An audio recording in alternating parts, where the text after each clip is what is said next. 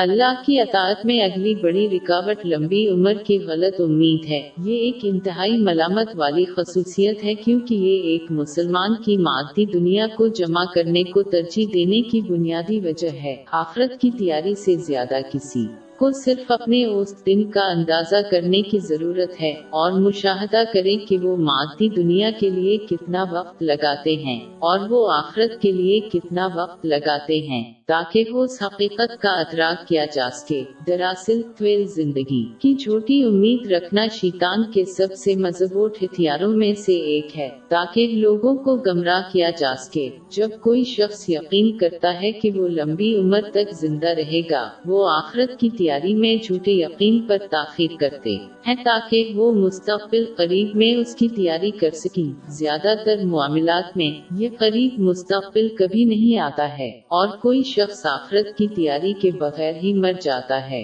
اس کے علاوہ لمبی عمر کی چھوٹی امید کسی شخص کو سچے توبہ میں تاخیر کا سبب بنتی ہے اور ان کے کردار کو بہتر بنانا، چونکہ انہیں یقین ہے کہ ان کے پاس ایسا کرنے کے لیے بہت زیادہ وقت باقی ہے۔ یہ ایک شخص کو اس مادی دنیا کی چیزوں جیسے رقم کو جمع کرنے کی ترغیب دیتا ہے کیونکہ یہ انہیں یقین دلاتا ہے کہ انہیں زمین پر اپنی طویل زندگی کے دوران ان چیزوں کی ضرورت ہوگی۔ شیطان لوگوں کو یہ سوچ کر خوفزدہ کرتا ہے کہ انہیں اپنی بڑھاپے کے لیے رقم جمع کرنی ہوگی، جبکہ وہ جسمانی طور پر کمزور ہو جانے پر ان کا تعاون کرنے والا کوئی نہیں ہو سکتا ہے اور اس وجہ سے اب ان کے کام نہیں آ سکتے ہیں۔ وہ بھول جاتے ہیں کہ اسی طرح اللہ نے ان کے رزق کا خیال رکھا جب وہ چھوٹے تھے۔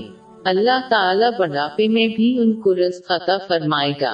در حقیقت آسمانوں اور زمین کی تخلیق سے پچاس ہزار سال قبل تخلیق کی فراہمی کو مختص کیا گیا تھا۔ اس کی تصدیق صحیح مسلم نمبر چھ سات چار آٹھ میں ملنے والی ایک حدیث میں ہے۔ یہ حیرت کی بات ہے کہ ایک فرد اپنی ریٹائرمنٹ کے لیے اپنی زندگی کے چالیس سال کس طرح وقف کر دے گا، جو بیس سال سے زیادہ نہیں چلتا ہے، لیکن وہ ابدی آخرت کے لیے اسی طرح سے تیاری کرنے میں ناکام رہتے ہیں۔ اسلام مسلمانوں کو دنیا کے لیے کچھ بھی تیار کرنے کا درس نہیں دیتا ہے جب تک کہ آخرت کو ترجیح دی جائے، تو مستقبل قریب میں بچت میں کوئی مذائقہ نہیں ہے، اگرچہ لوگ اعتراف کرتے ہیں کہ وہ کسی بھی وقت مر سکتے ہیں، پھر بھی کچھ ایسا برتاؤ کرتے ہیں جیسے وہ اس دنیا میں ہمیشہ رہیں گے، یہاں تک کہ اگر انہیں زمین پر ابدی زندگی کا وعدہ بھی دیا گیا ہو، وہ زیادہ سے زیادہ مادی دنیا کو جمع کرنے کے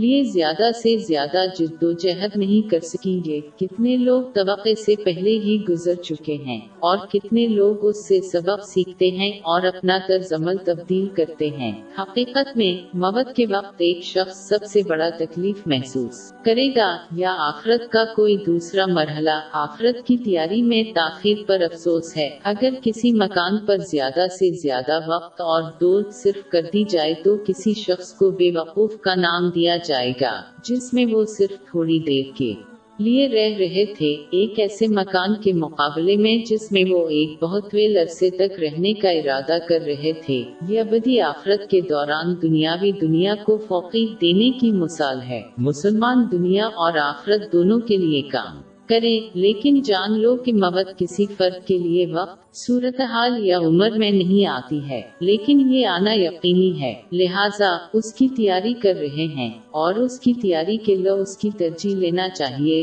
اس دنیا میں مستقبل کی تیاری کے بارے میں جو یقینی نہیں ہے۔